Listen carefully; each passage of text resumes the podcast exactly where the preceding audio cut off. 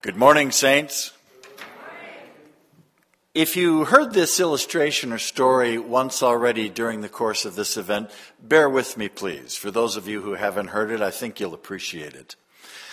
I was walking into the Cook County Jail in Chicago to do a chapel service on a Thursday night into Division 14, which is called Super Maximum Security. That's where they keep the highest bond and no bond men who have been charged with the most violent and heinous crimes.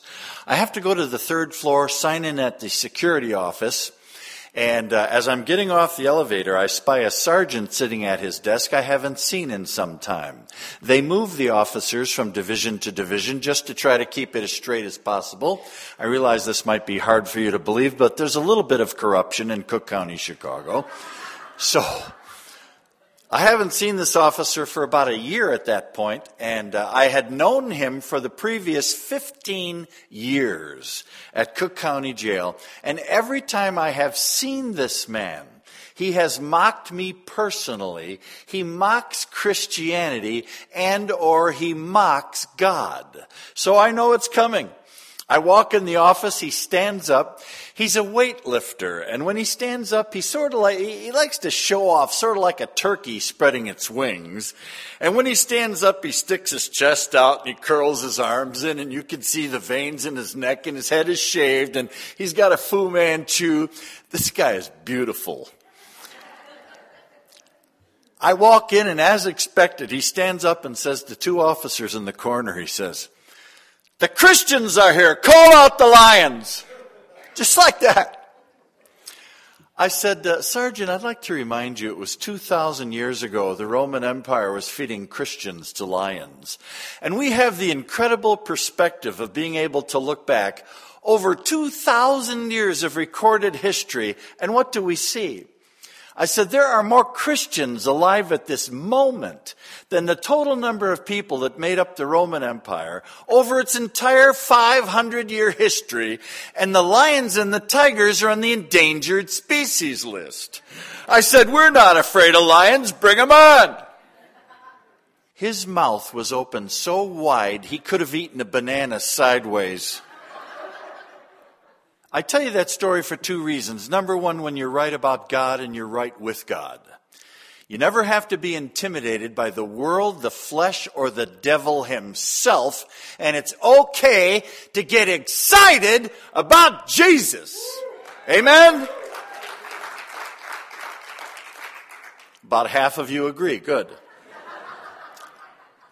The other reason I tell you that story is because that officer became my best friend at the jail. He began to go out of his way to facilitate our ministry to bring more men to chapel. He started asking us questions about the Bible. And the last time we saw him, he asked us if we would pray for him. That's the power of our great God and Savior, the Lord Jesus Christ. Amen? Amen. Salud.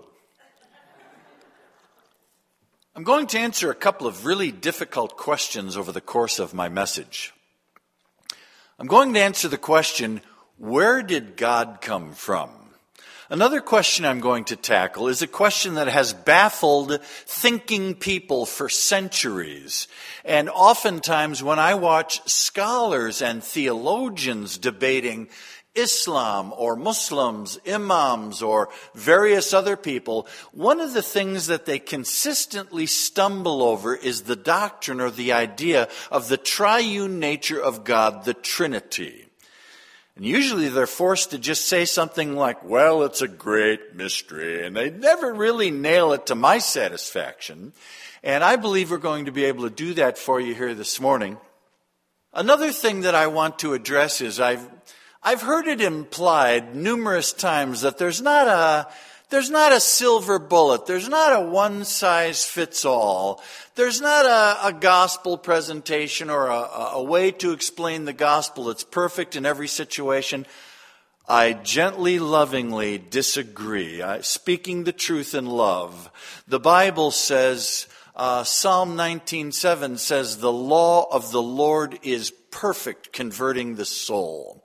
There are so many other verses, we don't have time to go through them all. In fact, I have a half day seminar on this topic. Other verses that would come to mind would be uh, Romans 3:20, for by the deeds of the law no flesh will be justified in his sight, for through the law comes the knowledge of sin. What is the gospel? The gospel is a solution to a problem. And what is the problem? The problem is sin.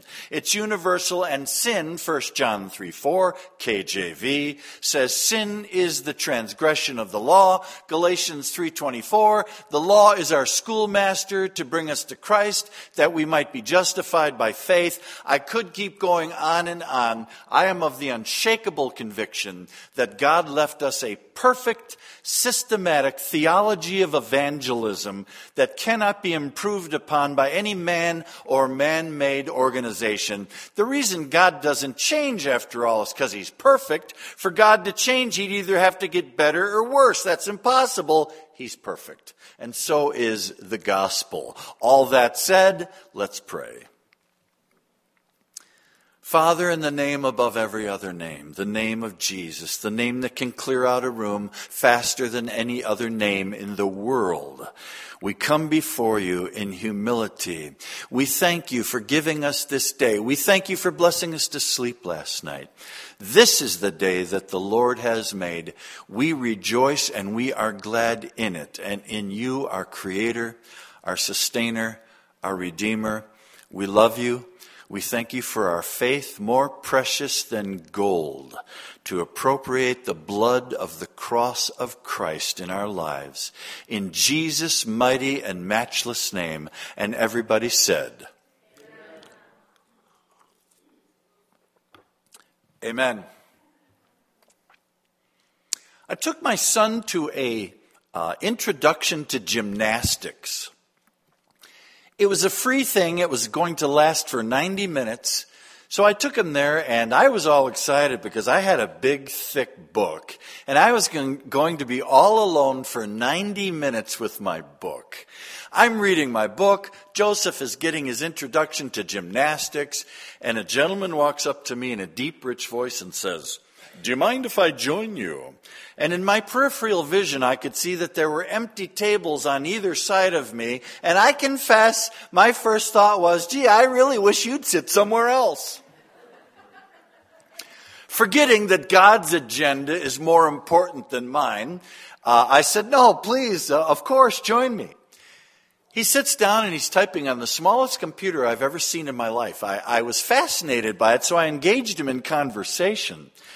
And in the course of our conversation, it was apparent that this man was very articulate. So I couldn't resist. I said, uh, Do you mind if I ask what you do for a living? He said, No, not at all. I'm a professor of philosophy and comparative religion at Rockford College. I'm a high school dropout and an ex convict.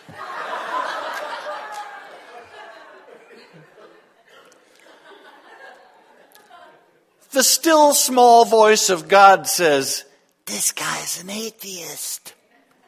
So I said, uh, I hope you don't mind. I'm just curious. Uh, are you an atheist? He said, I am. What do you do? I said, I write Christian books.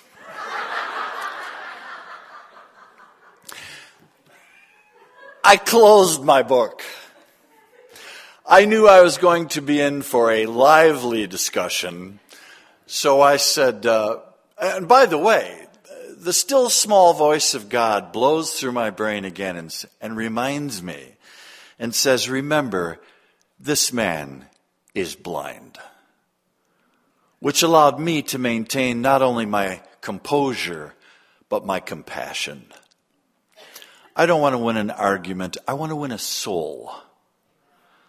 But as 1 Peter 3:15 says, I am ready to give a reason to, for the hope to every man who will ask me or challenge me in this case.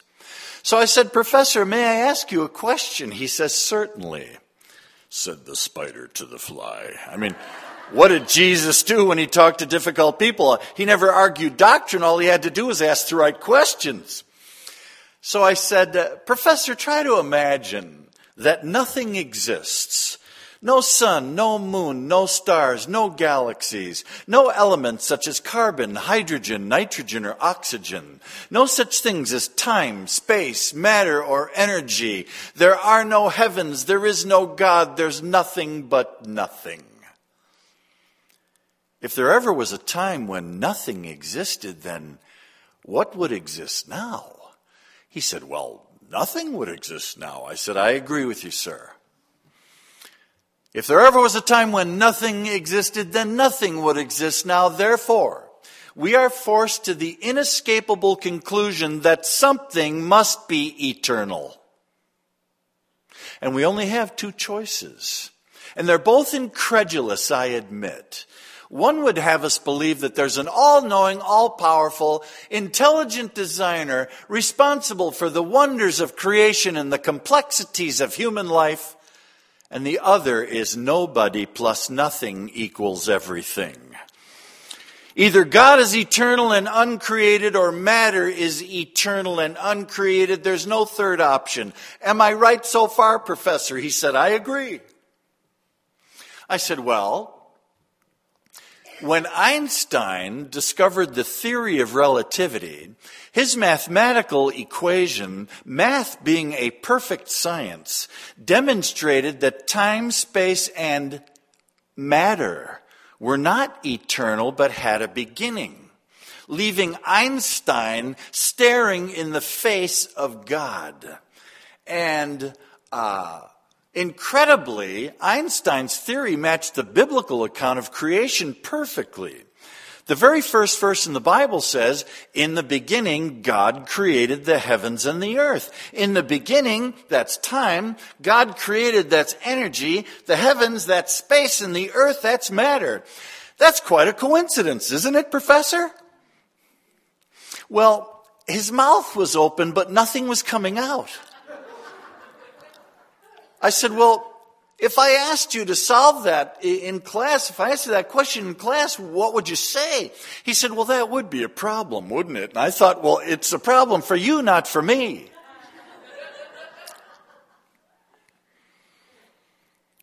I want to change venues now.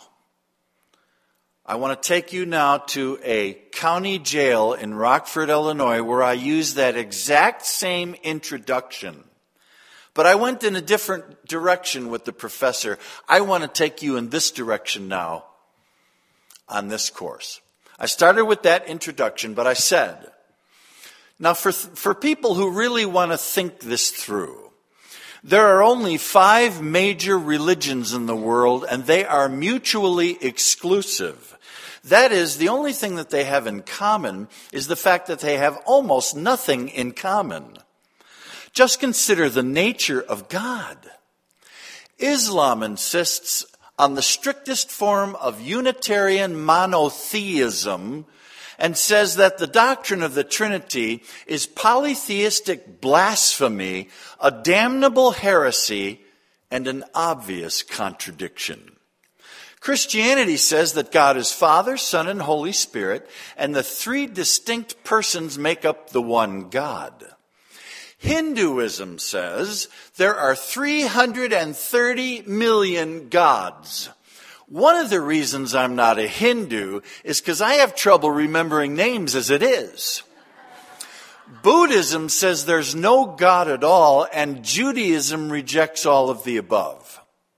So logically, they're either all wrong or one is right and the others are wrong. Going back to Einstein's theory of relativity, time, space, and matter. By the way, time, space, and matter, Einstein's relativity is still the basis, the foundation of all science.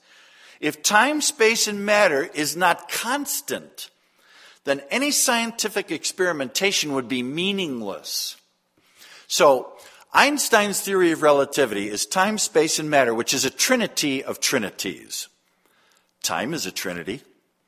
The past, the present, and the future. The past is not the present, the present is not the future, the future is not the past. One is not the other, all are part of the same. None could exist without the other, and yet each one is distinct. Space. We live in a three dimensional realm height, width, depth. Height is not width, width is not depth, depth is not height. One is not the other. All are part of the same. None could exist without the other, and yet each one is distinct. Matter. Made up of atoms. Atoms are made up of three primary components protons, neutrons, and electrons. Protons are not neutrons. Neutrons are not electrons. Electrons are not protons. One is not the other. All are part of the same. If you want to have a complete atom, none could exist without the other, and yet each one is distinct. Time, space, matter. In fact, almost all of life as we know it is triune in nature time, space, matter. The human body, the human mind, earth, wind, fire, water. There are many more. Let's just look at a couple. The human body. 1 Thessalonians 5, Paul says, May your spirit, soul, and body be preserved blameless until the coming of our Lord Jesus Christ. He uses three distinct words in that text in the Greek. It's soma, suke, pneuma. Your soma is not your suke, your suke is not your pneuma, your pneuma is not your soma. One is not the other, all are part of the same. None could exist without the other, and yet each one is distinct. The human brain is the most complex thing known to science. It is estimated that the human brain could make as many as 120 trillion connections throughout the body the brain houses the mind. The mind is a trinity. The mind, the will, and the emotions.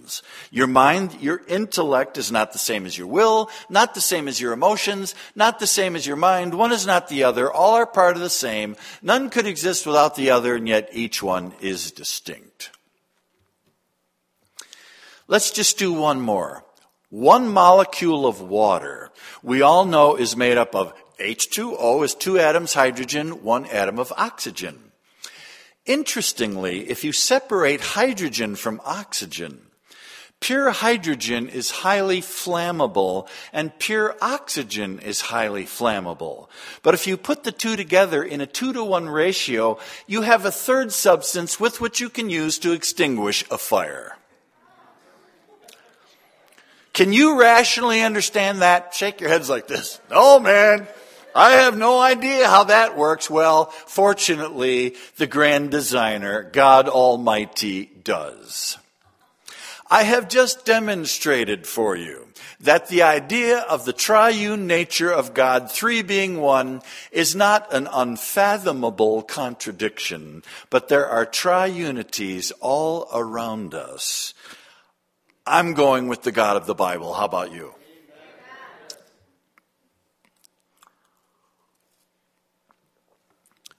Buddha said, I'm a teacher in search of truth, and Jesus said, I am the truth. Confucius said, I never claim to be holy, and God, Jesus said, which one of you convicts me of sin? Mohammed said, unless God covers me with a cloak of mercy, I have no hope. And Jesus said, I am the resurrection and the life. He who believes in me, though he die, yet shall he live. None of these other men ever claimed to be God. They all said, God is this way, go this way. And Jesus said, I am the way, I am the truth, I am the life. No man comes unto the Father but by me. I'm going with Jesus.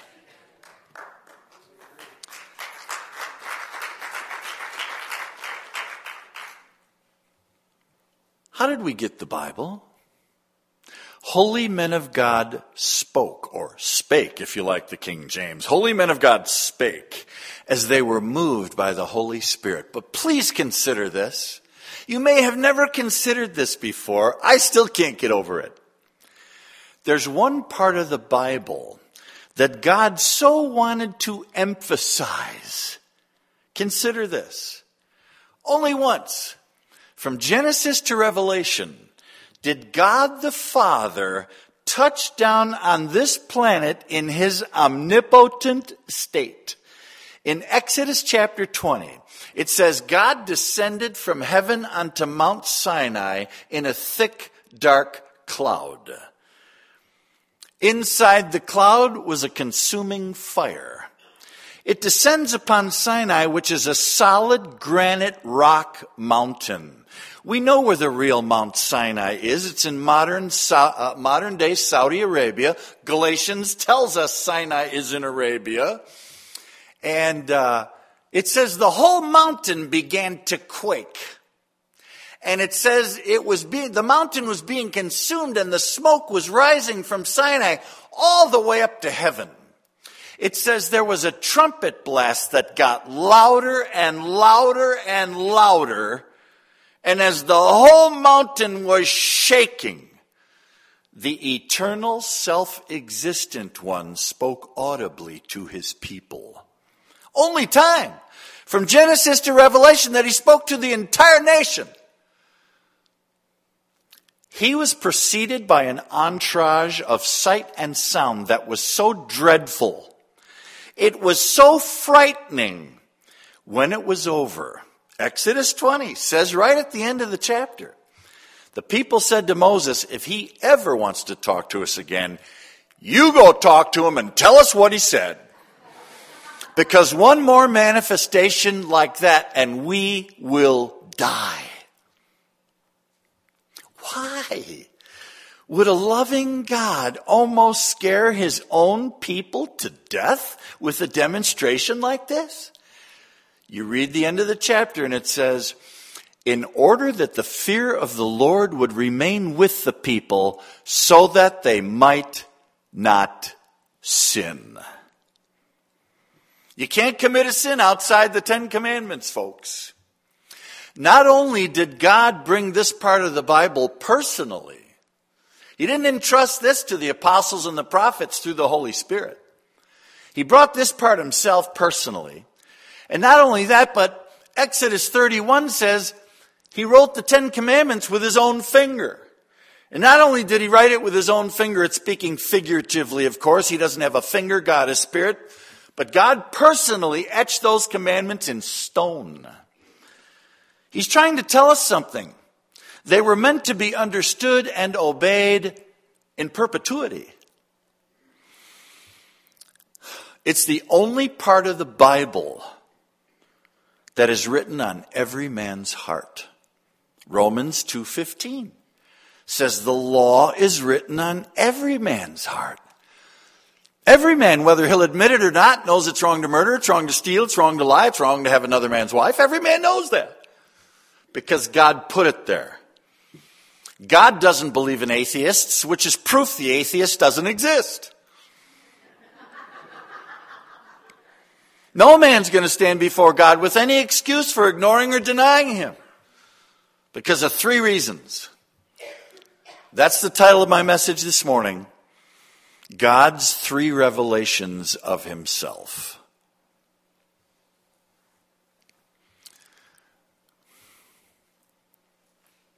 When I have the opportunity to share the gospel with someone, I always start at Sinai before I take them to the cross. A man has to know what sin is before he can cry out for the Savior. To tell a man he's a sinner without telling him what sin is is like telling a man he's under arrest without telling him what he's charged with. But when you tell him what sin is, the Holy Spirit has maximum leverage to do what only the Holy Spirit can do. John 16, 8. When He, the Holy Spirit, comes, He will convict the world of sin and righteousness and judgment. It's not about the age of the earth. It's not about what happened to the dinosaurs. The issue is sin. Why did Jesus come to this planet? Matthew 121, they shall call his name Yeshua, which means God is salvation. They shall call his name Jesus, for he shall save his people from their sin. Amen. I was in my study one day and the phone rang. It was a window salesman that I was expecting to come by later in the afternoon. We had a badly damaged window that needed to be replaced. I was in my study studying.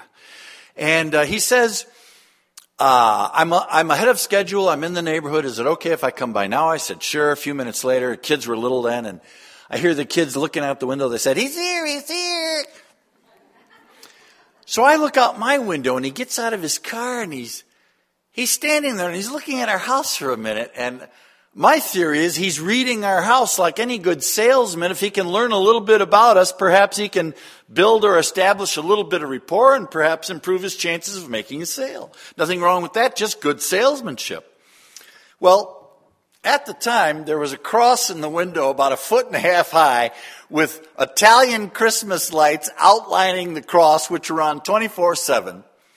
And the bumper sticker on the car in the driveway said, Study for your final exam, read the Bible. So, our house is real easy to read. I'm not making this up. I come out the side gate, I open the gate, I look at him, he looks at me, and the first words out of his mouth, he says, My dad was a Christian.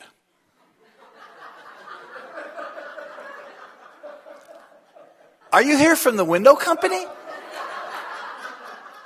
He said, and my sister was a missionary.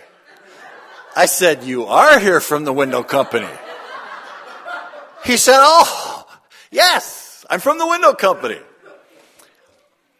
He starts telling me all about his dad and his sister. I enjoy a good sales presentation, so I hear him out. After about five minutes, he comes up for air, and I said, Bob, can we look at the window? Right, the window.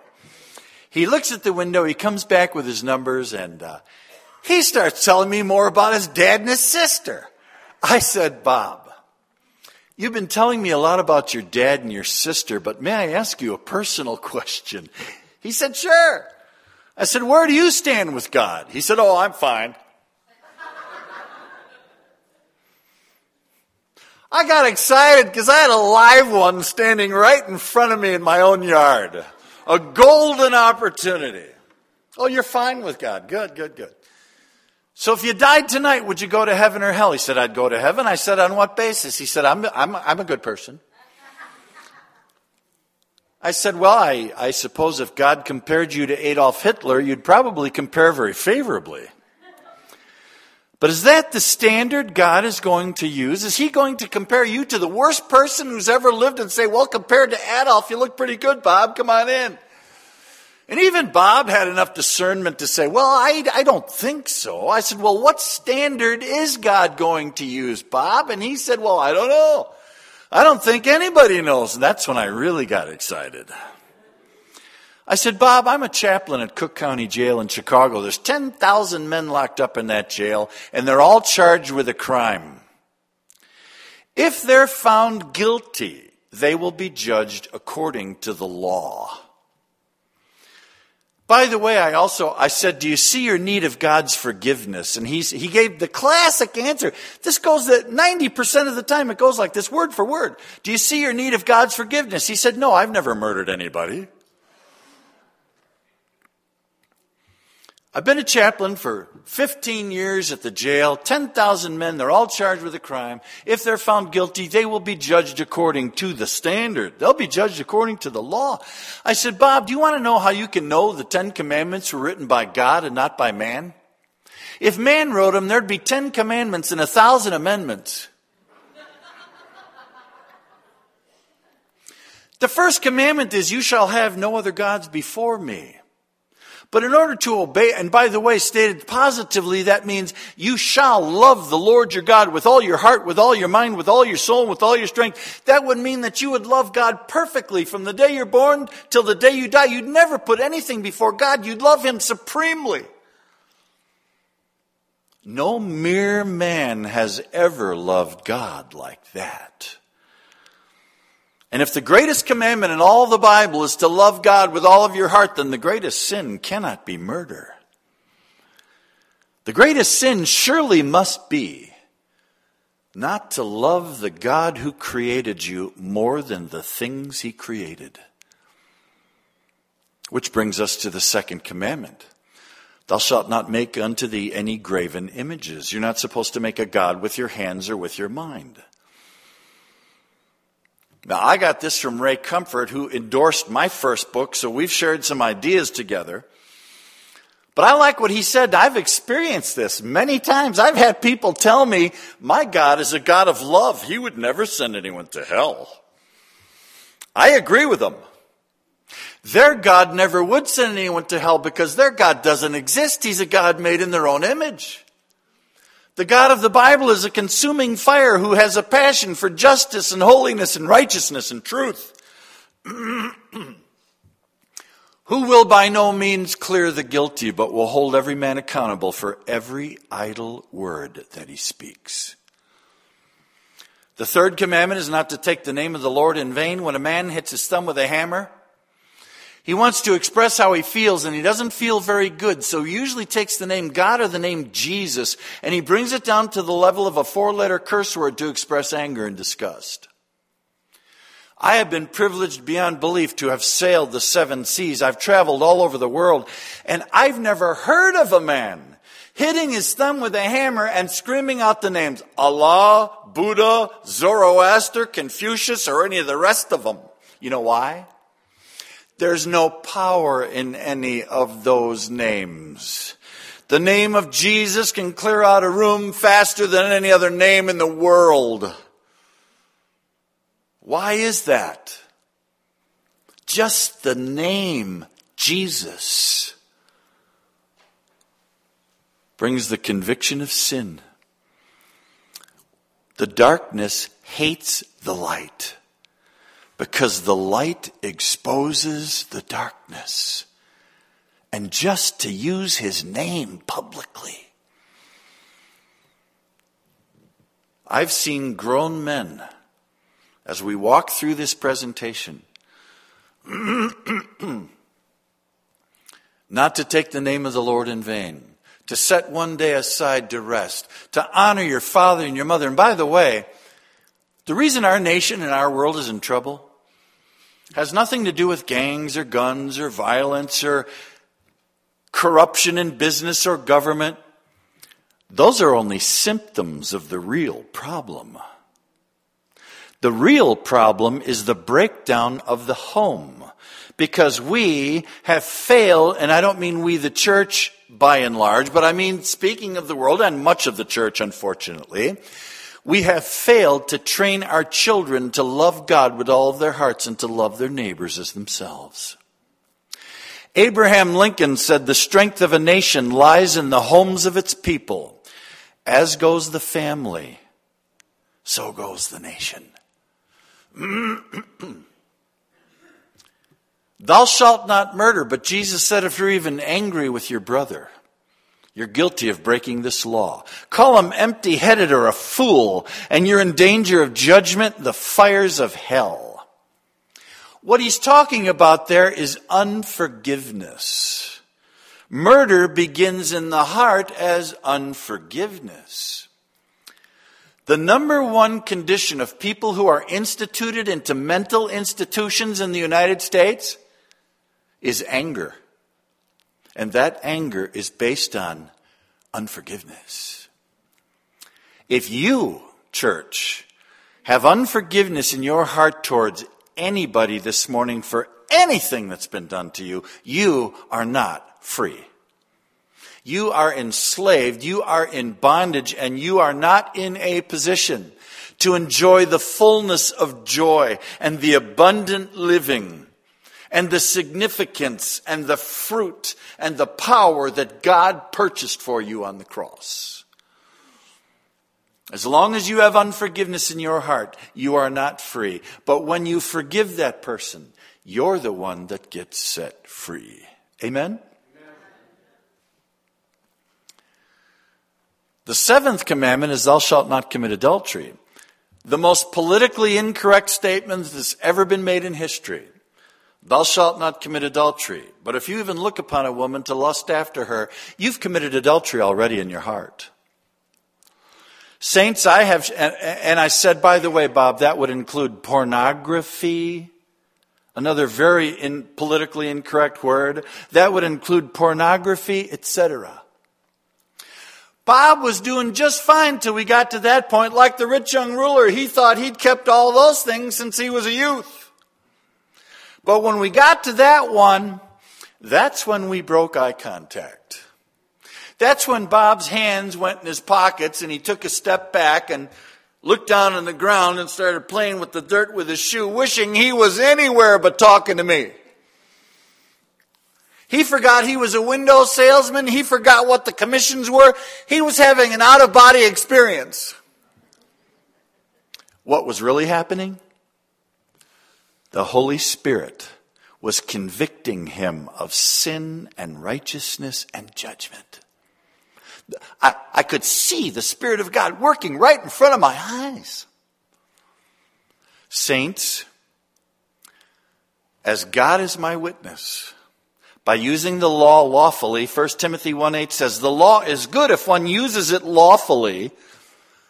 By using the law lawfully, I have seen at this point, specifically with men, particularly with men, right at this point, I have seen grown men break out into a cold sweat.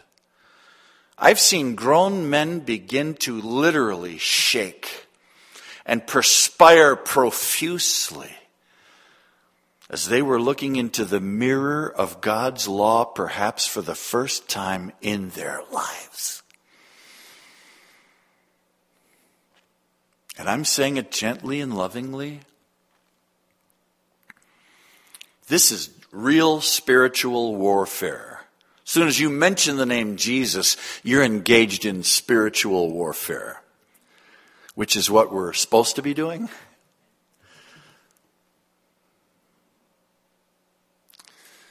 I walked him through the eighth and the ninth commandment, thou shalt not steal, thou shalt not lie. By the way, many people say to me, I've never stolen anything. If you look up the word steal in the, in the dictionary, you'll discover about 50 different ways you can steal. you can steal by not working at work. If you're wasting time at work, you're stealing from your boss. Thou shalt not lie. You know how many lies you'd have to tell to be a liar? The same number of times Adam and Eve had to eat the forbidden fruit to be found worthy, to be found in rebellion against God and worthy of death, justifiably so. He told them not to do that. Thou shalt not covet. Oh, that doesn't seem like such a big deal. Really? Well, if I understand scriptures correctly, covetousness, it was Lucifer who coveted the glory that belonged to God alone. He wanted to be worshiped. He wanted to exalt himself above the throne of God. Seems to me it was covetous, covetousness that was the first sin on earth as well when Adam and Eve coveted the knowledge of good and evil because they wanted to be like God. They bought into the lie. Covetousness in uh, Colossians chapter 3, it says covetousness is idolatry. Idolatry is spiritual adultery, an abomination to God. Spiritual adultery. Yeah, James 4 4 says, adulterers and adulteresses, do you not know that friendship with the world is enmity with God?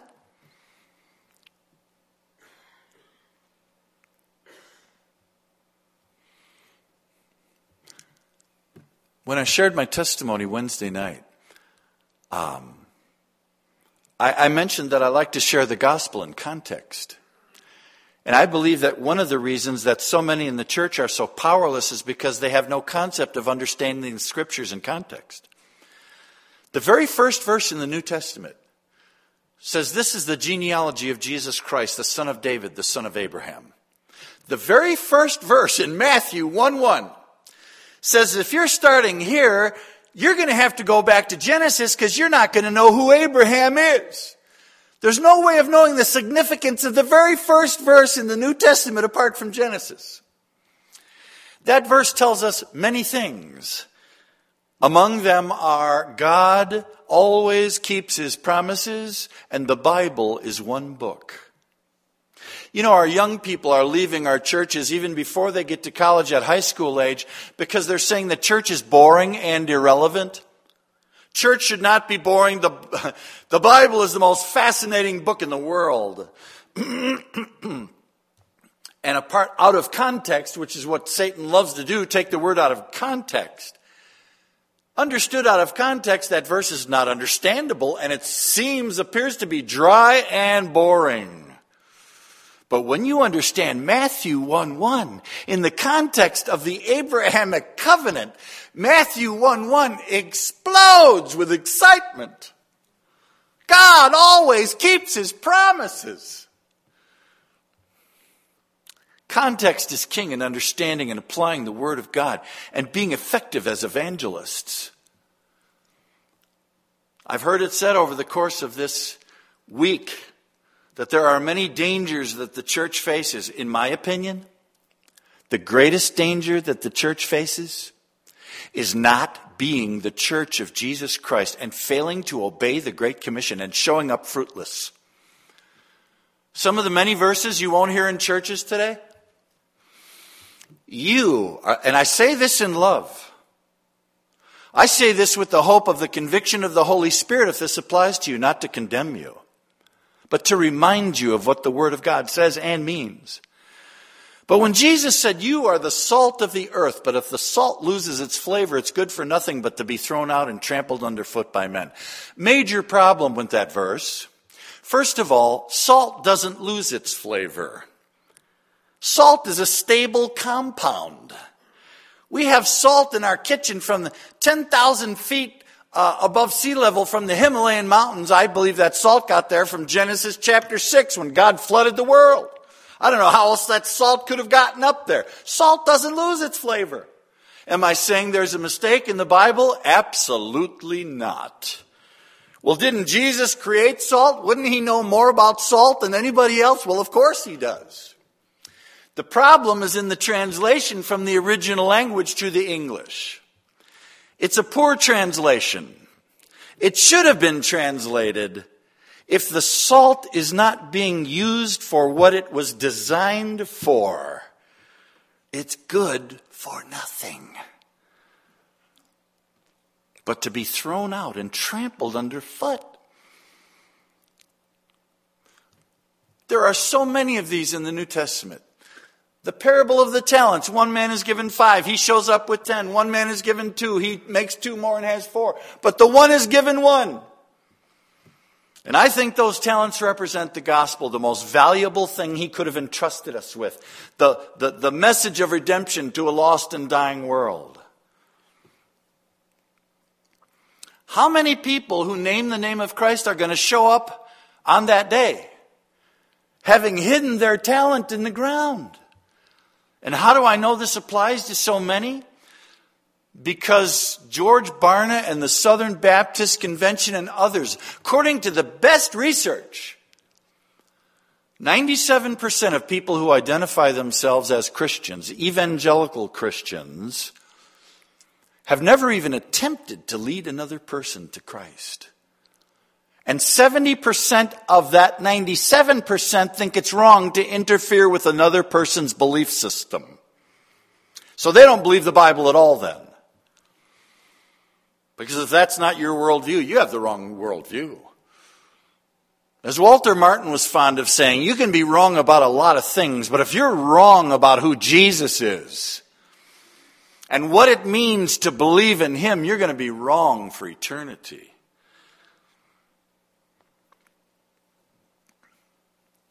God left us a perfect systematic theology of evangelism. The New Testament bears this out. I, I wish I had more time, but uh, let's just do a couple of quick ones. Matthew 19, the rich young ruler. What must I do to be saved? You know the commandments. Uh, he starts with number. He starts with number six. Thou shalt not murder. Thou shalt not commit adultery. Thou shalt not steal. Thou shalt not lie. He omits the tenth and goes back to five and says, honor your father and your mother. He omits the tenth commandment. That's exactly what he did. Yeah. Why would he do that? Well, to whom is he speaking? He's speaking to the rich young ruler. And what is his problem? Covetousness. What's the tenth commandment? Thou shalt not covet. Rather than saying to the rich young ruler, thou shalt not covet, he said, go sell everything you have and give it to the poor, then come and follow me. He applied the text directly to his heart. He wasn't showing him how to get saved. He was showing him that he needed to be saved. This guy thought he'd kept the law since he was a child. He thought he was a, the, he's the good moral person. He was guilty of the first commandment, no gods before me. The second, idolatry. And the tenth, thou shalt not covet. Jesus used the Ten Commandments to show him that he needed to get saved. Can anybody know more about evangelism than Jesus? I don't think so. John 4, the woman at the well, the flaming sinner. We got the, the good moral person, now we have the flaming. There's only two kinds of people out in the world, brothers the saints and the ain'ts. And of the ain'ts, there are four varieties. The good moral person, the flaming sinner, the, the religionist who thinks he's right with God because of his religion, whatever religion that might be. And then the person who's under condemnation. The woman at the well. Woman, give me a drink. Ah, uh, you're a Jew, I'm a Samaritan. I can't believe you're even talking to me because Jews don't talk to Samaritans, and I'm a woman on top of it. He says, Well, if you knew who you were talking to, you'd be asking me for a drink. And she says, Well, this is a deep well, and you don't even have a bucket.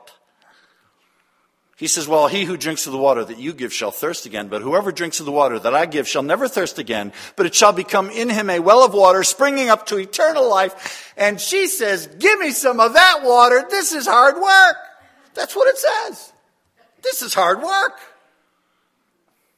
He says, go, he's talking about the Ruach HaKodesh. He's talking about the Holy Spirit. She's talking about H2O. He says, go call your husband. She says, I have no husband. He says, you are correct, madam. You've had five. And the man you are living with now is not your husband. And she brilliantly comes back with, uh, I perceive that thou art a prophet. What was he doing? Before we could share, before we could share the Spirit, before she could get saved, she needed to repent. She needed to acknowledge her sin. So rather than quoting, Thou shalt not commit adultery, he asked an adulterous person to do something an adulterous person couldn't do. Go call your husband. He applied the text directly to her heart. She, she goes back to town and says, Come see a man who told me all I've ever done. Could this be the Messiah? And they all come out. The fields are white unto harvest, but the laborers are few. That is the problem still today. The laborers are few. The fields are white, they're ripe. There are so many of these. Nicodemus comes by night. We know you're from God. No man could do the things you're doing unless God is with him. You must be born again. Why does he say that? Well, you have to understand the mindset of the person to whom he's speaking. Nicodemus thinks he, because he's a Jew, because he was born to a Jewish father and Jewish mother, tra- born under the law, trained in the law, now he's a, a, a rabbi and now a Pharisee. He thinks that his salvation is in the law. He thinks he's an in-law when in fact he's an outlaw and the very law that he thinks will save him is the very law that will condemn him. He hadn't read Romans 3.20 yet. For by the deeds of the law no flesh will be justified in his sight, for through the law comes the knowledge of sin. The power of Sinai has never diminished. Sinai is still shaking. And for those who know how to apply it and do so, well done, thou good and faithful servant.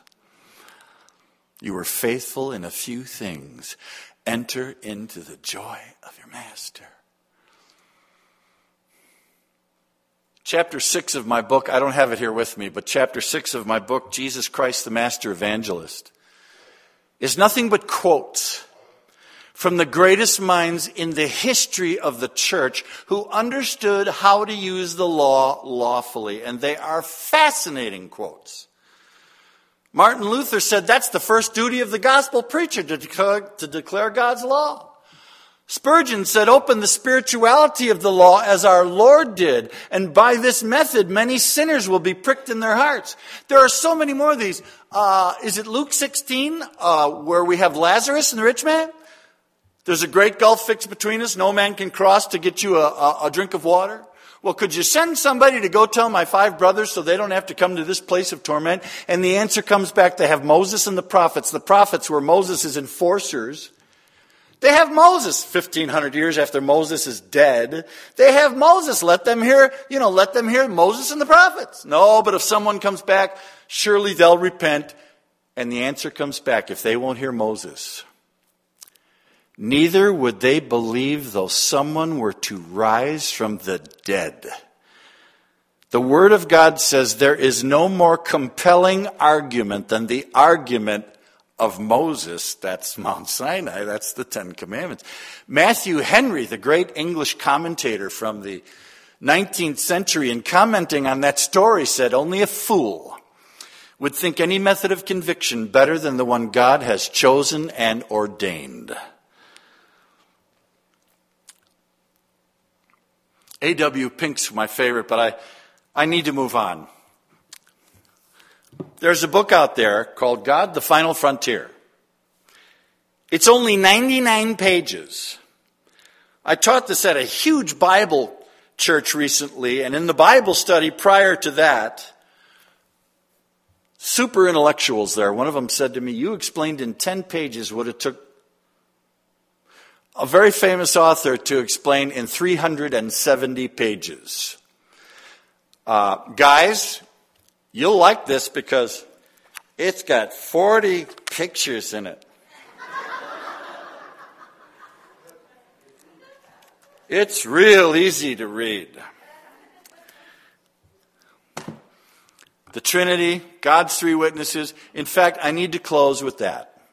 The title of my message was God's Three Revelations.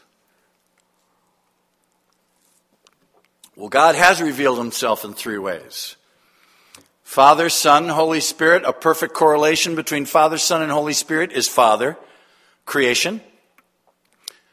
Father, Son, that would be the Word of God, living and written. That's the Bible and Jesus Christ. And of course, the Holy Spirit would be Romans 2.15, conscience. The moral law is written on every man's heart.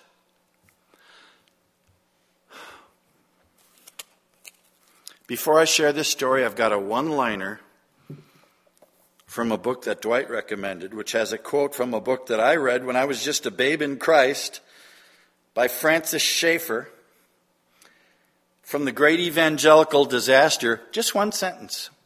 He said, Here is the great evangelical disaster the failure of the evangelical world to stand for truth. The silence from the church is deafening. While the world goes to hell. How much do you have to hate a person not to share the gospel with them? You know, by the way, I, I said that there were four people the good moral person, the religionist, that was Nicodemus, uh, the flaming sinner, that was the woman at the well, but there's a fourth person. If you meet somebody who's under condemnation, like the woman that was caught in the very act of adultery, he didn't go, he didn't use the law with her. She was already condemned. If you meet somebody who's under condemnation, they don't need more condemnation heaped on them. That's what the law does. A man has to be condemned before he can be converted. But to her, she said, Where are those who condemn you? See, he could, obviously knowing her heart and her mind, no Q&A was necessary. She knew she was condemned. She did not try to justify herself. Where are those who condemn you, Lord? And she said, There are none. And he said, Neither do I condemn you. What? Go and sin no more. The law points us to Christ, and Christ points us right back to the law and says, now walk in holy obedience. Not to get saved, but because you are saved. James 125 and 210 refers to the Ten Commandments as the perfect law of liberty. One more, and then I'll give you my closing story. I love the law so much in the New Testament, there's so much of this people have, have read but never seen before. I taught this at Trinity Seminary, and I actually had a professor say, I've read those verses in Romans a hundred times and never saw this before. You're absolutely right. I'm not right. The Word of God is right. Romans 13. What does it say? Romans 13, 8 through 10? Oh, no man anything except to Love him. For he who loves his neighbor has fulfilled the law. For the law says, Thou shalt not murder, thou shalt not commit adultery, thou shalt not steal. If there's any other commandment, it's this love your neighbor as yourself. Love is the fulfillment of the law. Here's the Holy Spirit using the word law and love in the same breath. And there's lots of them.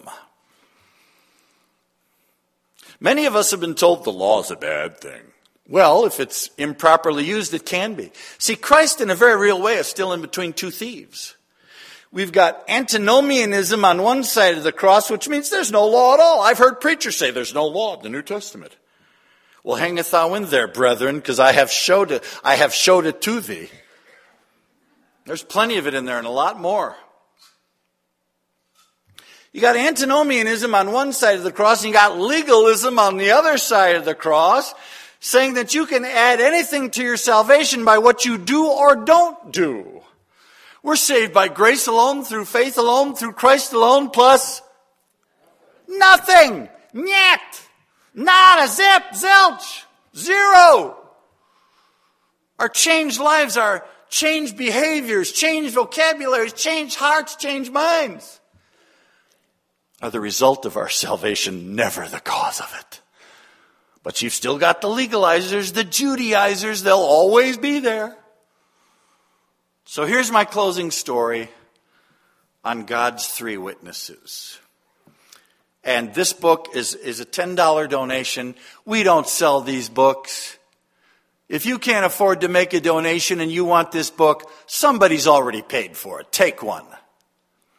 But if you can afford to make a donation, well, we give them to prisoners and college students and pastors in third world countries and anybody who can't afford one for free. There's a smaller version designed to be given away. I don't have enough for everybody, but it's 10 for it's 10 of them for 20 bucks. So here's what I want to leave you with. And forgive me for those who have heard this before. But I was in a Mexican restaurant in Chicago with a dozen volunteers from our prison ministry. We were having lunch. We were kind of loud because we're having a good time. We're laughing and we're kind of loud. And I was actually a little bit embarrassed because I'm actually an introvert.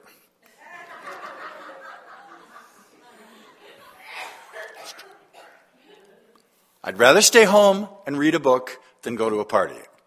If that makes me an introvert, I don't know. We'll have to ask Dwight. He knows all this stuff. Four guys walk in the restaurant and they have a very dark countenance. Very dark countenance. They sit right next to us. There's only four of them, there's 12 of us, and they're louder than we are, and they're speaking in a very foreign language. And my wife, who is as bold as a lion, my wife is the only person I know that makes me feel lukewarm. My wife is as bold as a lion, and she turns around and says in a very sweet tone of voice, she says, Excuse me, pardon me, uh, I'm just curious, uh, are you speaking Farsi? And they said, Yes, we are. How did you know? And she said, Well, I come from an Armenian and an Assyrian background, and I recognize Farsi when I hear it. Usually, when an Assyrian meets another Assyrian, not Syrian, Assyrian, it's as if Middle Eastern music comes out of the sky and they start dancing around the room with the handkerchiefs because they don't meet too many of their own kind. Well, these guys weren't interested in dancing with us. They turned right back around, and my wife turned right back around, and she looked both ways, and she leaned, uh, bent down just a little bit, and she whispered, and she said, They're Muslims. I said, No. She said, Yeah. So without even thinking, which is usually when I'm at my best, I said, Excuse me, uh, pardon me, I'm just curious. Are you guys Muslims? One of them says yes. The second one says he's undecided. The third one will not address me. And the fourth one says he's a Darwinian evolutionist. He's a socialist. He's a Nazi. He's a follower of Adolf Hitler. Wow. I ain't never met one of them before. He starts monologuing the whole restaurant. We're in Chicago. They're dead silent. They don't know what, they don't know what's going to happen. And this guy's monologuing about all the glories of being a Nazi. So I get up from the table and I put on my sport coat and I walk around this long table up to their table and he remains sitting. And I approach him and my body language is open and peaceful. It's quite apparent I mean no harm. And I walk right up to him and I said, Excuse me, sir. There are three reasons why no man will stand before God with any excuse for ignoring or denying him. The first is found in Psalm 19, 1 through 3. It says, The heavens declare the glory of God, and the firmament, the sky, shows his handiwork. It says, Night after night they speak and there's no language where their voice is not heard.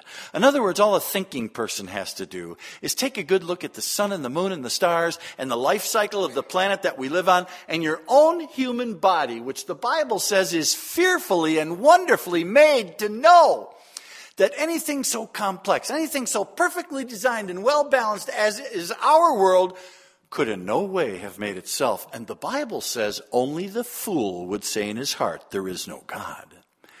And I remember thinking to myself, as I'm talking, I'm on autopilot. I remember thinking to myself, did you just call this Nazi a fool? I said the second reason no man will stand before God with any excuse is the Word of God, living and written. That's the Bible and Jesus Christ. I said I can prove the Bible is true with one word Israel. 2,500 years ago, God speaks through the prophet Ezekiel, chapters 36 through 39, and says to the world, Want to see my hand? Just keep your eyes on Israel. These things were written so that the nations may know that I am the Lord. After all, only He can declare the end from the beginning, right? So, you know the prophecy. The land will, uh, uh, the Jews, because of her sin, uh, God will allow her enemies to destroy that nation. They will run to the four corners of the earth, and that land will remain desolate for a long, long, long period of time. And in the latter days, He will bring them back as a nation. I said, all you have to do is look at history. In AD 70, when Titus and the Romans sacked Jerusalem, that's exactly what happened. They remained without a homeland for nearly 1900 years. And after Hitler was finally stopped, and I remember thinking to myself, did you just say that to this Nazi? After Hitler was finally stopped, the Jews began to trickle back into the land, and on May 14th, 1948, Israel was recognized as a sovereign state, precisely as the Bible predicted. I said, one of the reasons I'm a Christian is because I've read the book and nobody can guess that good. And I said, then you got Jesus Christ. Jesus Christ is the most famous person who's ever lived. We live in the 21st century because 21 centuries ago, a real historical person came to this planet who had such a profound impact on the world by what he said and by what he did. The world marks time by his birth and by his death. Because three, if that's from me, please take a message. We live in the 21st century because 21 centuries ago, a real historical person came to this planet who had such a profound impact on the world by what he said and by what he did. The world marks time by his death because three days after he was crucified, he raised himself from the dead by his own power. Nobody ever did that before. I said, Napoleon said of Jesus, I know men and I tell you Jesus Christ is no mere man. Between him and every other person, there's no possible term of comparison. Caesar, Alexander, Charlemagne and I have all founded empires, but on what did we base our genius? Upon force. Jesus Christ founded his empire on love. And today, millions are willing to die for him. And I said, the third reason. And I took a half step closer and I bent down just a little bit more. I'm eyeball to eyeball, belly to belly with this Nazi. And I said, the third reason is right inside your chest. Romans 2:15 says the law is written on every man's heart. Every man from the beginning of time till the end of the world whether or not he's ever seen a Bible or even heard of Jesus knows it's wrong to murder, it's wrong to steal, it's wrong to lie, it's wrong to have another man's wife. Every man knows there's a God in heaven because the sun and the moon and the stars declare his glory and you know it's true, and I know you know it's true, and God knows you know it's true. Isn't that true?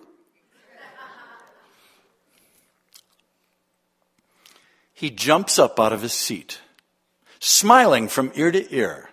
He takes my hand, he shakes my hand and says, Man, if I was going to choose a religion, I'd choose Christianity. And he shakes my hand.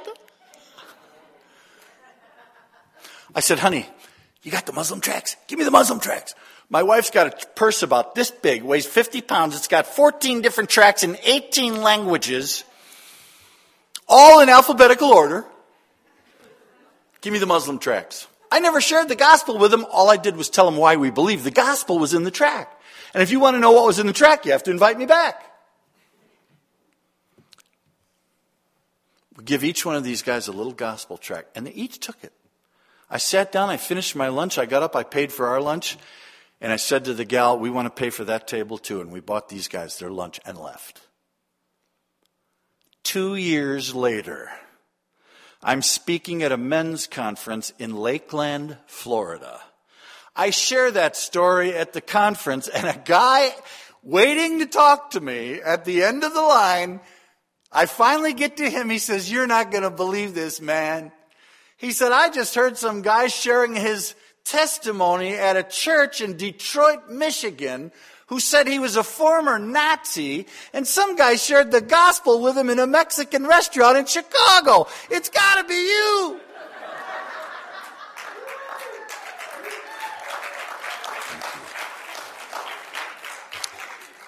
Heavenly Father, in the mighty and the matchless name of Jesus Christ. We thank you that your word is perfect. We thank you that it is sufficient for everything that we need to live fruitful lives to bring glory to you. And Father, I pray that you bless each and every person in this room. I pray peace unto their home, peace to their hearts.